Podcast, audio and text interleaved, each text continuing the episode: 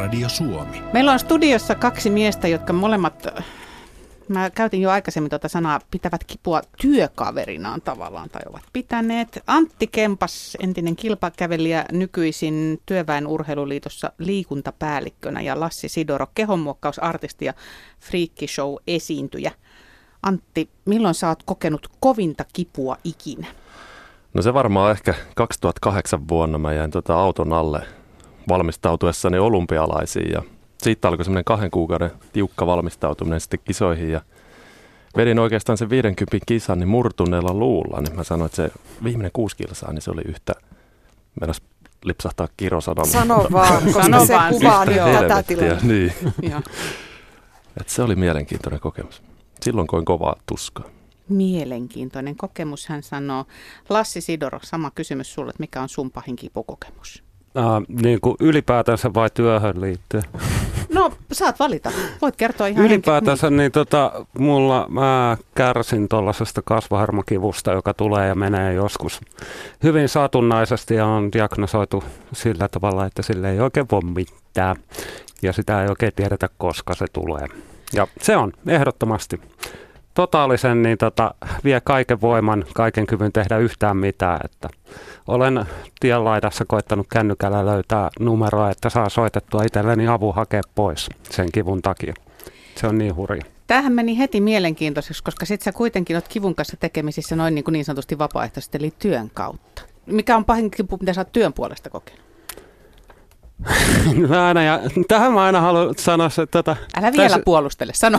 Ei, mulla on siis tapana, tapana niin tota, kommentoida tuohon noin tää sama tapahtuma joka kerta. Eli sellainen, kun mä lähdin jäähallilla, äh, tota, oli show ja sinne lavalle oli joku laittanut sellaisen strippitangon ja sen korokkeen. Ja mä lähdin pimeässä sieltä takaa ja potkasin iso varpaa halki siihen korokkeeseen. Ehdottomasti kivulia homma, mitä on tehnyt lavalla. Mutta oli näyttävä showkin. Joo. Ei sitä kukaan nähnyt, siellä oli valot Mikä poissa. vahinko! Takahuoneessa ensiapu ja sitten lääkäri, joka se ompeli kasaan. Ne oli ainoat, jotka sen näki. Meni ihan hukkaa koko show. Voi ei.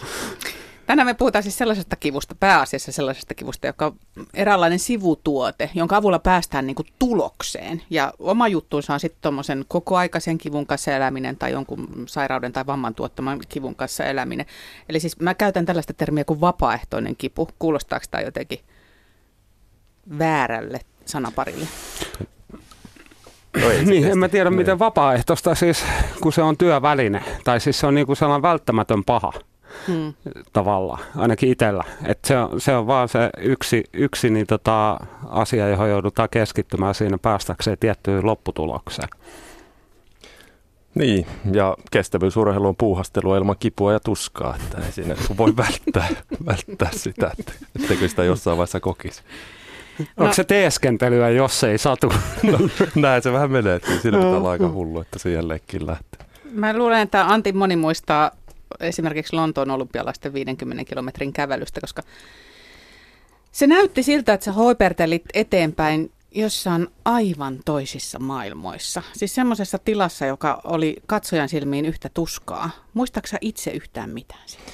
No kyllä mä muistan hyvin ensimmäiset 40 kilometriä, kun vielä homma toimi jotenkuten, mutta tota, sitten viimeinen kymppi, niin siinä on semmoisia hämäriä muistikuvia, että nyt jälkeenpäin on nähnyt videopätkiä ja muuta, niin mulla oli katse tonne taivaalle ja hoipertelin siellä, että käveli varmaan 51 kilsaa siinä kisassa, että, että kyllä siinä oli, siinä käytiin siellä niin sanotusti äärirajoilla Mm. sen vikan kympin aikana, että siinä oli monta tekijää jo, liittyi sieltä alkukaudesta lähtien, että siinä vaikutti monta asiaa sitten siihen lopputulokseen, mutta se oli kyllä semmoinen taistelu, että siinä, siinä mietin mon, monta kertaa, että keskeytänkö vai jatkanko maaliin, ja, mutta kuitenkin olympialaiset, niin ei sinne keskeyttämään lähdetty. Oikeasti, pystyykö ihminen tuossa tilassa enää tekemään mitään päätöksiä tai miettimään asiaa? No ne päätökset olikin siinä 35-40 välillä, mutta sen jälkeen sitten ei sitä mietitään enää muuta kuin sitä, että nyt vaan mennään eteenpäin. Että tulisi se maali joskus sieltä vastaan. Sut kärättiin pyörätuolissa pois sitten, kun maaliin pääsit. Kuinka kauan toipuminen kesti vai jäikö sulla jotain pysyvää tuosta? Ei siitä mitään korkeinta tai henkisiä vaurioita. Kuinka usein siihen suoritukseen liittyy se, että mennään sillä autopilotilla, että ei enää niin kuin, että mennään vaan? No sekin, kyllä se on, se on niin pitkä matka, se on äärisuoritus, niin kyllä siinä se autopilotti, niin jossain vaiheessa, sanotaan, että semmoinen 35 kilometriä, niin si, si, siinä pysyy hyvin kontrolli, että sitten se viimeinen 15 kilometriä, niin silloin alkaa tapahtua, että se oikeastaan 50 kävelyn kaikki hienous alkaa siinä 15 kilometrin viimeisen 15 kilometrin aikana, että silloin niitä sammumisia, pahempia oksenteluja ja pyörtymisiä ja muita mielenkiintoisia juttuja siellä tulee, että, että se on aina se jännä hetki sitten. Mä kattelin Rio 50 kävelyä tänä vuonna ja siellä oli tämä yksi kaveri, joka johti pitkään. Joo.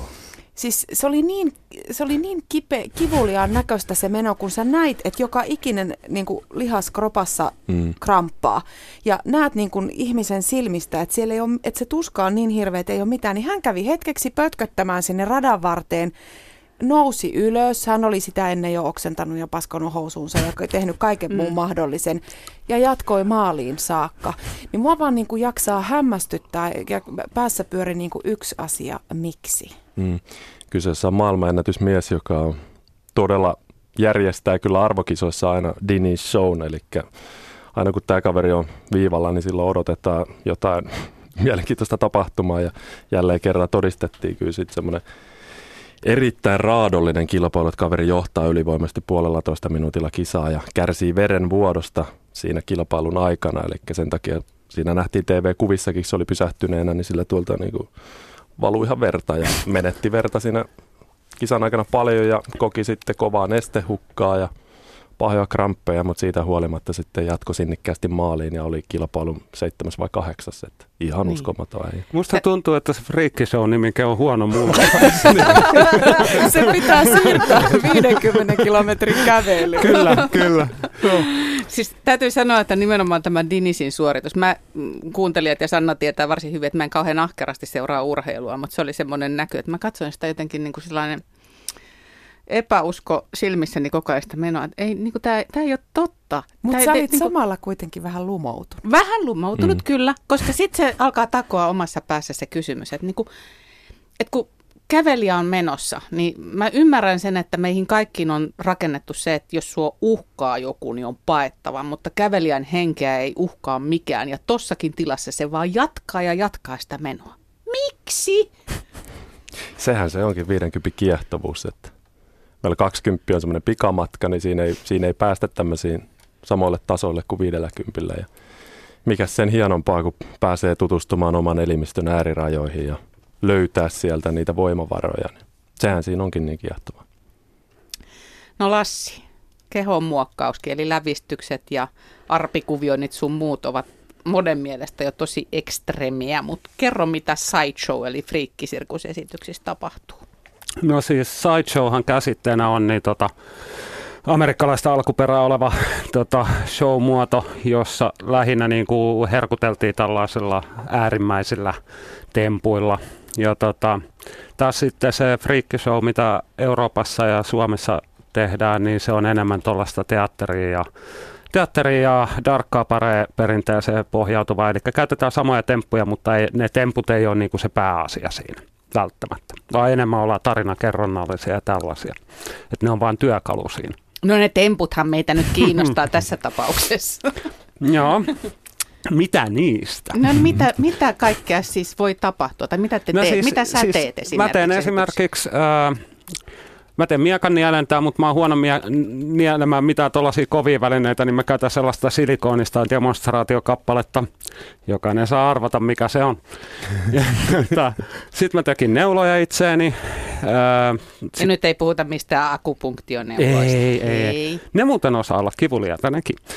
mutta Tiedän. Tällaisia pitkiä niin tota, tota, spinaalineuloja ja sellaisia vähän tyylisempiä skevereitä, eli rautatankoja, joita työnnetään läpi käsistä ja muualta. Ja sitten roikun lihakoukuista erilaisilla tavoilla. Öö, mä en hypi lasimurskalla, mutta vaimo hyppii showssa välillä lasimurskan päällä. Ja ja sä hypit sitten vaimon päällä, kun vaimo on siinä lasimurskan päällä. Ei me, ei. Sentään, ei me sentään ihan tyhmiä olla. Jotain suojeluvaistoa. Mutta kaikenlaista sellaista, siis sideshow-temput aika pitkälle niinku rakentuneet niistä, että siinä on mahdollisimman niinku raflaavan näköisiä juttuja. sellaisia, mitkä niin kuin tuo tiettyjä mielikuvia. Mm, niin kuin esimerkkinä joku mm, human blockhead, jossa pistetään pitkä rautanaula nenää sisään ja se näyttää hurjalta ihmisille, kun niitä on opetettu pienestä saakka, että älä tunge leikoja nenää, niin totta kai se on niille sellainen, että ei, älä, ei, toi ei ole mahdollista ja niin kuin näin edespäin. Hmm. Onko show silloin onnistunut, jos yleisöreaktio on tällainen? Oh. Tää varmaan huonosti näkyy tuossa ilme, mutta... mutta voitte kuvitella, että on pakko mennä kyyryyn, kun se tu- Eikä oikein voi katsoa. Ei voi edes tota, katsoa. Niin.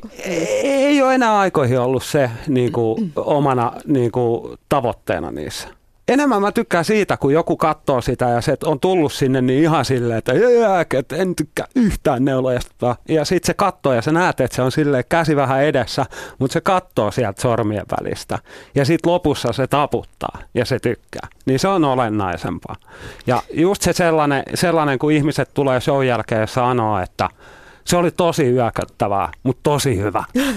Ni, niin se, että ne on, niillä on ollut joku oma äh, juttu tuolla noin, joka niitä henkilökohtaisesti, esimerkiksi just ne neulat, niihin liittyy tosi monella sellainen psykologinen vastine heti, kun saatat neulajasi. Mm. Niin se, että kun ne tulee show jälkeen, että niin kuin tosi hyvä show, tykkäsin tosi paljon, viihdyin, äh, on aina pelannut älyttömästi neuloja, mutta se oli kuitenkin viihdyttävä. Niin tällaiset on mielenkiintoisia. Se on vähän sama kuin meikäläinen katsoo kauhuelokuvia, että puolet menee niin kuin tavallaan filmistä ohi sen takia, että mä en voi katsoa ja siitä huolimatta se oli jotenkin mahtavaa. Mä teen ihan samalla tavalla. Te olette tosi outoja. Oudoista asioista jatkamme Yle, Radio Suomi. Kaikki kotona ohjelmassa yritetään tänään ottaa selkoa siitä, miksi toiset tieten tahtojen altistuvat kivulle. Studiossa vieraana entinen kilpakävelijä Antti Kempas ja Freak Show-esiintyjä Lassi Sidoro. Tutkimusten mukaan tällä hetkellä, just nyt 13-60 prosenttia maailman ihmisistä kokee kipua juuri tällä hetkellä. Toisella se on hetkellistä, esimerkiksi migreenikohtaus tai on just paukauttanut vasaralla sormeen. Toisilla pitkäkestoista, eli siis jonkun sairauden tai vamman takia – jokapäiväinen seuralainen. Me keskitytään nyt ehkä siihen sellaiseen, en mä tiedä onko se nyt sitten lyhytkestoista sekään, mutta se on, se on mä käytin tätä sanaa työkalu, niin käytän sitä edelleen. Työkalu tai, tai kumppani tavoitteeseen pääsyssä. Sanotaan, että urheilija ei tervettä päivää näe, ja se vähän Antti annoit ymmärtää, että kyllä siinä niin kuin vissi perä tuossa lauseessa on. No mä ainakin, mä ainakin voin allekirjoittaa kyllä toi ihan täysin, että milloin mä näin terveen päivän, niin se oli jo aika ihme, että kyllä niin kuin joka vuosi oli joku paikka hajalla ja aina jotain rasitusperäistä vammaa ja muuta. Että. Onko tämä liian henkilökohtainen kysymys, jos mä kysyn, että mitä kipuja sä oot urheilun takia kokenut? No siis urheilijahan kokee monenlaista erilaista kipua, että se on, että miten se määritellään. Mm. Mietitään, että okei, okay, harjoittelun, harjoittelun aiheuttamaa kipua, meillä tulee lihaskipua, me koetaan väsymystä, onhan meillä myös sitten henkistä kipua siellä olemassa ja totta kai sitten noissa äärisuorituksissa, niin sitä äärimmäistä väsymystä vastaan taistellessa. Totta kai meillähän tulee paljon loukkaantumisia. Se aiheuttaa kipu, kiputiloja erilaisia. Että, että se, että miten se määritellään kipu, niin mm. sitäkin voi monella tavalla määritellä. Mitäs kaikkea sulta on korjattu? No mä oon itse asiassa leikattu vain kaksi kertaa, eli Oho. molemmat sääret. Mä oon selvinnyt siitä hyvin, mutta sitten mä voisin pitää kyllä aikamoisen näyttelyn noista mun magneettikuvista, että kuinka paljon löytyy erilaisia murtuneita luita ja muuta. Että rasitus, rasitusmurtumia, niin niitä on kyllä täytyy sanoa, että tuosta niin vyötäröstä alaspäin, niin varmaan joka paikka käyty läpi. Että joka vuosi oli usein. älyttömän hyvä idea toi mm-hmm. jollekin urheilumuseolle näyttely niin kuin urheilijoiden niin. magneettikuvista. Voi estä, kun ei voida nyt luvata, taakse. että laitetaan meidän nettisivuille ja Katsotaan, miltä näyttää haljennut alaramus. Ja Mutta kun kaikessa muussa työssähän pyritään suojaamaan työntekijät niin, että ei tule vammoja. Miksi huippuurheilussa sitten se jotenkin hyväksytään niin kuin osana vaan siihen? No se tietysti kuuluu siihen, että me tavoitellaan huipputuloksia, huippumenestystä, niin, niin tietysti harjoitellaan koko ajan eri rajoilla, että siinä ei se, ole, se ei mitään leikkiä, että kyllä siinä silloin kun sä kovaa harjoittelet, niin silloin näitä rasitusvammoja ja muita loukkaantumisia aina valitettavasti sattuu. No, mutta ihan sorvarikaan perustella, että kyllä mä niin kovaa paiskon töitä, että tässä nyt vaan mm. sitten niin kuin sormet halkeille. No se, on, se on kyllä totta, että monesti ne vammat yllättääkin, että ei niihin mm. osaa etukäteen varautua niin hyvin. Ja sitten toiseksi se meikäläisen elimistö niin on semmoinen todella loukkaantumisherkkä. Että koko ajan oli semmoista taiteilua, että milloin, milloin taas jostain paikasta alkaa kolottaa. Että siinä sai olla tarkkana, vaikka kuinka, kuinka yritti tehdäkin viimeisen päälle kaikki huollot ja mm. muut toimenpiteet, niin ei sekään ollut, ei sekään aina auttanut, että niitä vaan tulee. Lassi Sidora, miltä sun magneettikuvat näyttäisi? Ei, mä oon selvinnyt aika helpolla, että käden on joskus katkaissut, mutta eiköhän se ole tuossa. Sekä ei mennyt lavalla. Että meillä, on, meillä on itse asiassa helppo tänään, koska meillä siihen ei liity sitä niin kuin jatkuvia näitä kiputiloja ja treenaamisesta johtuvia kipuja. Me ei edes kauheasti treenata teknisesti temppuja itsessään, vaan se kivun kokemus otetaan siinä yhteydessä, kun ne tehdään lavalla. Että teoria tekniikka ja muut voidaan käydä läpi, mutta itse sitä tekoa ei välttämättä edes treenata erikseen, vaan se tehdään lavalla. Et tiedetään, mitä ollaan tekemässä ja toteutetaan se siellä. Ja siis itse asiassa sideshowssa, freakishowssa on huomattavasti vähemmän kipu, äh, kipua kuin tuota urheilemisessa. Mm. Miksi te otatte sen kipukokemuksen vasta siellä lavalla? Onko se jotenkin niin, että se, että se on sitten niinku rehellisimmillään se esitys vai? Äh, monesti se on ihan turhaa tehdä sitä treenatessa. Et tietenkin joo joo, tehdään monia asioita, tehdään treenatessa, mutta niin kuin ei, ei, ei, kukaan joka päivä ala tökkimään neuloja itsestään läpi niin kuin vaan treenatakseen, kun se on aika niin kuin tylsää homma. Että, tiedätkö, se on, se on niin kuin nähty se juttu. Et lähinnä se, että miten se rakennetaan siihen showhun sisään, niin sitä ennemmin treenataan kuin sitä, että nyt se menee sisään, nyt se tulee ulos. Hmm. Ne Mä... varmasti paljon haavojen kanssa niin kuin tulee paljon haavoja ja siinä pitää olla tarkkana sitten niiden kanssa, niin tuskin niitä ei, niitä ei varmaan hirveästi viitti treeneissä ylimääräisiä haavoja itsensä tehdä. Että ja ylipäätänsä niin kuin tekniset jutut on tärkeitä, että kun, tota, et, et pitäisi olla koko ajan niin kuin tekniikka sekä lavalla että lavan ulkopuolella hallussa silleen, ettei tule tapaturmia. Mm, just näin. Et 20 vuotta nyt tehnyt esiintymishommia eikä oikeastaan tullut mitään tapaturmia. Ja Tulen kanssa tehty, tehty näitä freakkishow-hommia ja muita. Ja siis potentiaalia olisi, että voisi tapahtuakin jotain pahaa.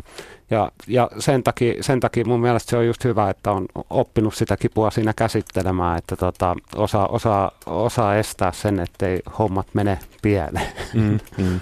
osaa lukea sitä. Juuri näin. Mm. Sä tiedät, että mun on kysyttävä pari kysymystä sulta, joihin sä aina todennäköisesti joudut vastaamaan. Mutta Totta että, kai, näin ää, mä oletinkin. Niin. Onko tota Freakkishown tekijöiden tavoitteena maksimoida vai minimoida kipu? Onpa kummallinen kysymys. Kenen kipu? Katsojien vai itsensä? Oma, oma kipu. Ei, siis, et sä oikein voi tehdä sitä showta, jos sä niinku dikkailet kipua niin paljon, että sä lähtisit maksimoimaan sitä. Mutta siis voit sä hyvin etsiä niitä omia rajoja että kokeilla, että miten, mitä kaikkea sä pystyt tekemään. Mä oon tehnyt muutama jutun, joissa mä oon ihan oikeasti kokeillut vähän, että mitä mä pystyn tekemään. Tota, roikkunut sellaisista ruumiosista, joista ei pitäisi roikkua. Ai, taas sattuu. Kannattaa, kannattaa katsoa Googlesta, kyllä sä löydät sen. video on netissä. Mutta siis tota...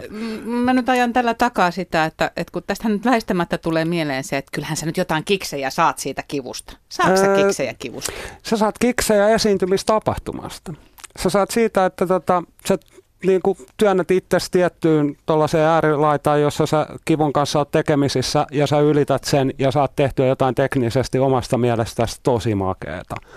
Ja sen jälkeen se vielä, että yleisö dikkaa siitä, niin sä saat hirveän hyvää energiaa sieltä takaisin. Endorfiinit, jada, jada, jada, mitä nyt ihmisessä pyörii, kun ne on lavalla. Mm. Niin tota, se on se kokonaisuus. Et Eli... kun sä tuut lavalta pois, niin sä oot niinku täynnä niitä adrenaliineja ja kaikkea muuta hauskaa. Eli se kipu ei ole se tavoite, vaan hyvä show. Nimenomaan. Ja, ehdottomasti. Kipu on vaan sellainen välttämätön paha siinä. Mitä jo, pitää sietää. Niin, niin, ja sitä paitsi suurin osa kivusta ihan oikeasti on sellaista, minkä melkein kaikki pystyy sietämään, mutta kun ihmiset ei vaan jaksa keskittyä ja niin kuin, olla välittämättä siitä. Nyt on tehty tutkimuksiakin siitä, että suurin osa kivun kokemuksesta liittyy, niin kuin, mikä se on suomeksi, mutta mä luin sen englanniksi, niin mä en muista sitä suomeksi. Anxiety. Eli että rauhoittavilla lääkkeillä pystytään vaikuttamaan ihan älyttömään osaan kivusta niin mun mielestä se kertoo paljon siitä että kivun henkisestä tota, olemuksesta, että mm. se ei välttämättä olekaan ihan ihan sellainen este kuin ihmiset luulee. Mutta kun kivullahan on selkeästi tehtävä. Mun mielestä sen yksi ainut tehtävä on se, että varoittaa. Se varoittaa meitä, että jokin on pielessä. Niin sitten jos sitä niin kuin Jos sitä ei kuuntele, niin sehän ei tavallaan niin kuin kunnioita sitä kipua, niin sittenhän mennään pieleenkö, kokö. On, on. Turheilijalla se kostautuu siinä, että jos sä et kuuntele omaa elimistöä ja muuta, niin, niin, niin vaikka sitten kilpailusuorituksessa, niin kyllä se, silloin suoritusteho lähtee laskemaan aika, aika vahvasti. Että kyllä siinä pitää kuunnella ne ennusmerkit, että missä, missä se raja liikkuu, että kuinka kovaa voidaan vaikka kävelläkin. Että jos sä vähänkin ylität sen, niin kyllä sen tietää, mitä siinä sitten käy. Sitten hoiperellaan niin kuin meikäläinen Lontoossa. meillä, taas, meillä taas se on siinä, että se kipu, kipu on työväline, eli sun on pakko kuunnella sitä ja just sen takia sä et voi tyy- olla sellainen henkilö, joka pelkästään dikkaisi siitä. Koska just hyvänä esimerkkinä on toi, kun laitetaan neulakämmen selästä läpi Eli koko kämmenen läpi, jossa menee tosiaan syvällä noin sormenhermot. Ja kun sä laitat sitä, niin sä koko ajan sitä fiilistelet, että koska sä oot lähellä hermoa, koska sä oot lähellä verisuonta, miltä tuntuu, missä mennään. Ja sä et voi vaan tyrkätä sitä noin, koska jos sä teet sen, niin sulla on pysyvä vaurio siinä hermossa ja sitten ei sormet toimi. Ja se on vähän huono esiintyä, kun ei kädet toimi. Hmm. Eli sun on keskusteltava sen kivun kanssa tavallaan koko ajan käytävä sitä vuoropuhelua. Että... Joo, että se, on, se on työväline nimenomaisesti. Se kertoo sulle rajat ja se koettaa niitä asettaa vähän aikaisemmin, kun sä oot valmis niitä ottamaan, mutta sä saat aina neuvoteltua vähän se ja katsottua, että missä oikeasti mennään. Yle, Radio Suomi. Sattuu, mikä sattuu ketäkin. Tuota jatketaan kivun kokemisesta puhumista. Meillä on studiossa Antti Kempas, entinen kilpakävelijä nykyisin Työväen urheiluliitossa laji, äh, liikuntapäällikkönä ja Lassi Sidoro kehonmuokkaus, artisti ja show esiintyjä. Tuossa tuli jo selville se, että kivun kokemiseen vaikuttaa moni asia. Ja sehän on siis niin henkilökohtaista, että kivun mittaaminenkin on aika mahdotonta. Kivun kokemukseen vaikuttaa geenit ja siihen vaikuttaa oppiminen ja ympäristö. Ja ties mitä. Eli se, että mä sanon, että mua sattuu tämä näin kovaa, niin ei kerro kellekään teistä yhtikäs mitään. Mutta onko teillä Antti ja Lassi jotenkin poikkeuksellisen korkea kipukynnys? Onko sitä koskaan yritetty jollain tavalla mittoa? No kyllä, kyllä sitä ehkä voi sanoa, että urheilijalla ainakin on ehkä poikkeuksellisen korkea kipukynnys. Me ja sanon... tietysti sekin, että me pystytään treenaamaan sitä kipua. Et mulla sitten toisenlainen kipu, niin se saattaa ollakin mulle todella kova kipu, mitä mä en kestä samalla tapaa, mutta kun mä treenaan päivittäin tai treenasin päivittäin sitä omaa lajia ja muuta, niin mä opin sitä tuntemaan sitä kipua ihan eri tavalla ja mä pystyin mu- niin säätelemään sitä kipua, niin, niin, niin tota, se vaikuttaa niin eri tavalla. Mä sanoisin, että se kipukynnys käsitteenä on aika harhaanjohtava. Et kun, se just, että kun kipua on niin monenlaista. Mm. Et se, että mitä mä teen lavalla, niin se kipu on sellaista, joka on hyvin helppo käsitellä, jonka kanssa tulee helposti toimeen. Että ne on aika yksinkertaisia asioita. Mutta sitten just, että esimerkiksi hermokipu on sellaista, jota sä et pysty käsittelemään. Et siinä ö, olen kokeillut sitä keskittymällä käsittelemään, niin joo, kyllä se jonkun verran pääset siinä, mutta niin se on ihan erityyppistä. Et niin kuin, siinäkin on, että, että enemmän se on niin kuin tottumista tietynlaisiin kipuihin ja niiden kanssa sitten toimeen tulemista, niin tota, toi esiintyminen, niin kuin varmaan urheilukin, että se on totuttautumista. Mm. Että se kipukynnys ja tollaset, niin ne on vähän niin kuin harhaanjohtavia käsitteitä. Niin, tai se on niin vaikea mitata, että mikä se kipukynnys niin. sitten, joo. joo mutta, mutta toisaalta, toi, niin, toisaalta kivun tulkitseminenkin on vieläkin ihan mm. lapsen kengissä. Niin. Et nyt tähän ihan vasta vähän aikaa sitten sairaaloissa alettiin oikeasti, niin kuin on kipulääkäreitä, kipuun keskittyneitä lääkäreitä ei ole aikaisemmin oikein ollut. Ja nyt on vasta alettu kysymään lääkäreiltä, että, noilta potilailta, että hei, paljonko sun sattuu. Mm. Sitä tehty ennen. Mutta säkin Lassi, kun sä äsken sanoit, että kivun kanssa voi neuvotella, niin sä mm. puhuit nimenomaan siitä sun työkalukivusta, mutta Kyllä. hermokivun kanssa sä et pysty neuvottelemaan. Ei. ei mitään mahista. Ei. Se on, joo. Jotenkin sitä ajattelee esimerkiksi, jos miettii Antti Sua, kun sä oot treenannut niin kuin hämärän ja kivun rajamailla vaikka kuinka paljon Lassi on esityksissä ollut samoissa tiloissa. Että sitten kun joku sattuu just joku klassinen, että lyönpä vasaralla sormeen tai muuta, niin ei tunnu missään, mutta ilmeisesti tuntuu. No, tuntuu. ja silloin niitä kirosanoja lentääkin helpommin. Joo, täällä lähetysikkunassa joku ehdotti kävelijöille, että kannattaa opetella kunnon äh, kavalkaadi kirosanoja, koska kiroileminen kuulemma helpottaa kipua, niin veikkaan, että kyllä siellä 50 matkalla saattaa muutama ärräpää lentää jo ihan ilman opetteluakin. Tervetuloa seuraamaan harjoituksia ja kilpailuja, saattaa sieltä kuulla. Mitä tuommoisia kikkoja muuten on olemassa? Tai minkälaisia keinoja te käytätte siinä, että sen, sen kivun kanssa jotenkin niin kuin tulee sinuiksi tai jollain tavalla pystyy sen kanssa sitten toimii, just esimerkiksi silloin, kun se nimenomaan on työkaluna tai työkaverina?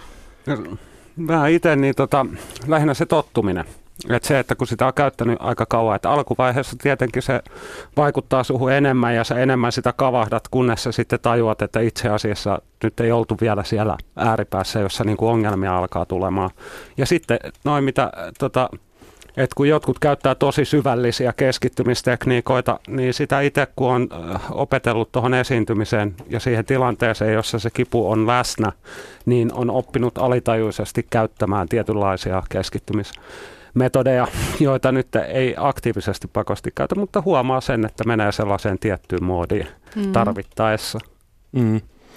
Onhan se, että kyllä siinä niinku miettii, miettii, että onhan niinku puhtaasti psykologiaa sekin, että miten sä koet sen kivun ja miten sä pystyt sitä sietämään ja aivoista tulee viestiä jatkuvasti ja lihaksistosta, että mikä, mikä se tunneelimistössä on. Et kyllä sitten kun meilläkin tulee poikkeuksellista kipua just näiden lokkautumisten kautta, niin kyllä se on koko ajan semmoista kuuntelua, että mitä se elimistö viestii ja miten sä aistit sen tunteen. Että.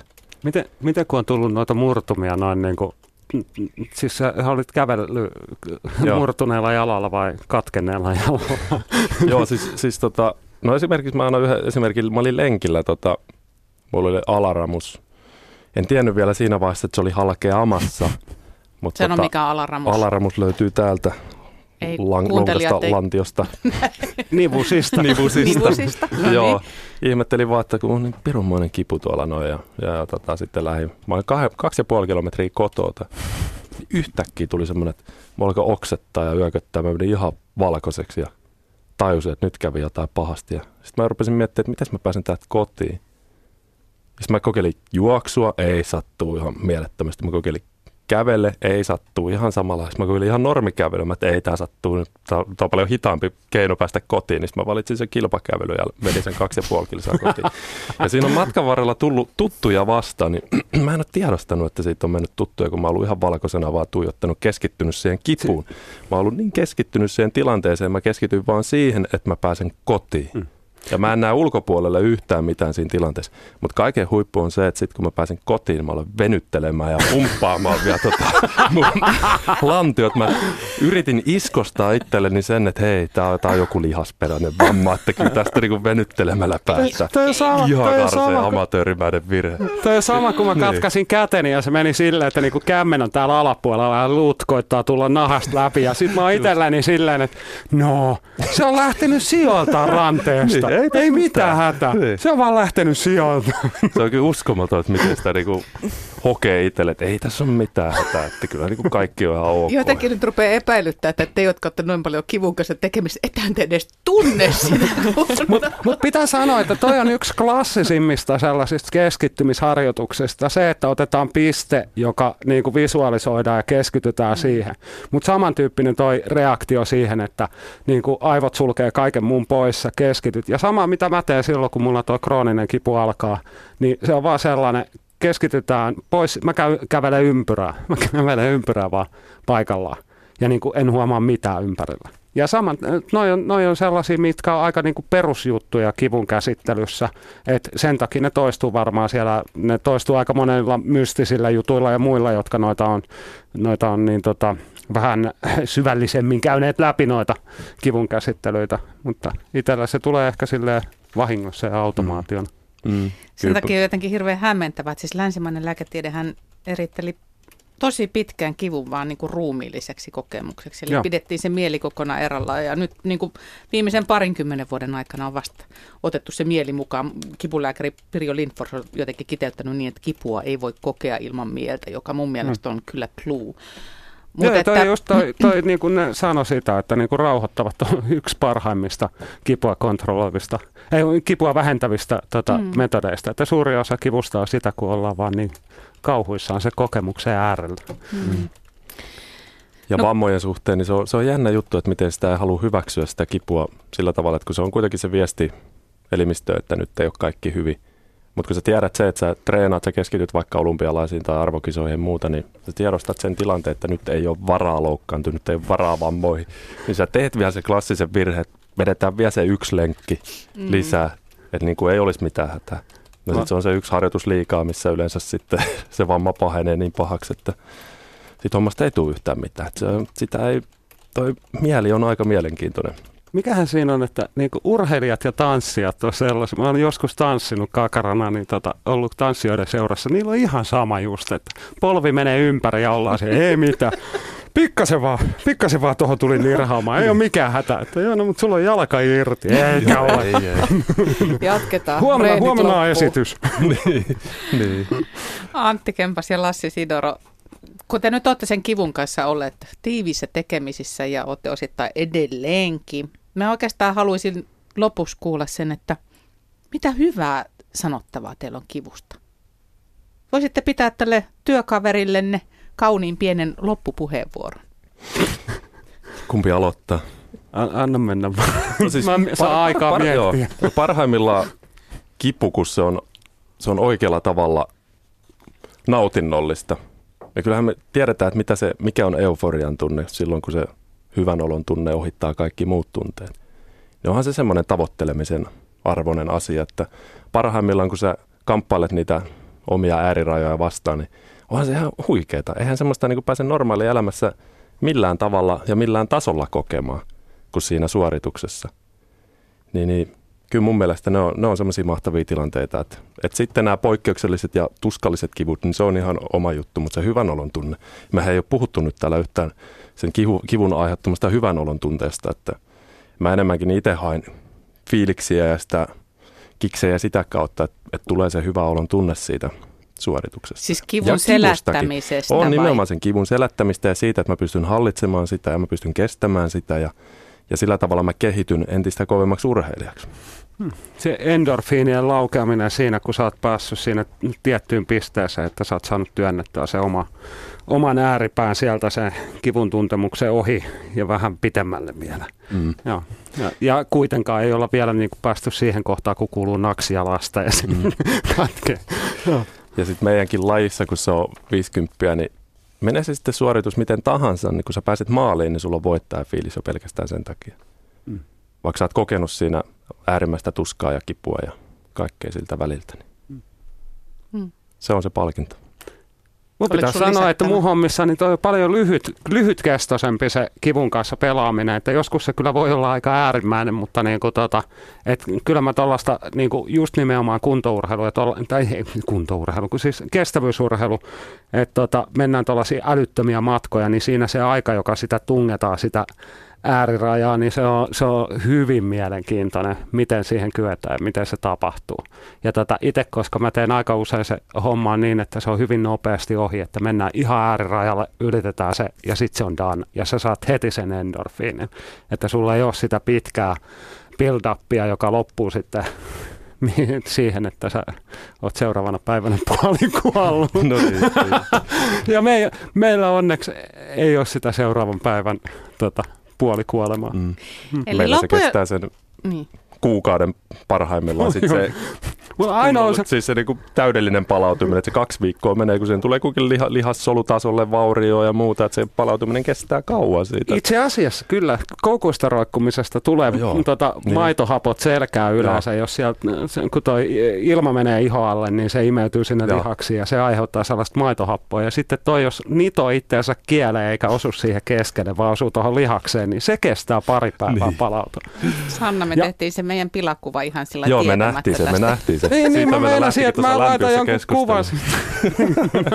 Harmi, kun mä en ottanut Älä mun puhua Ei, kun mulla on toteuttamassa se.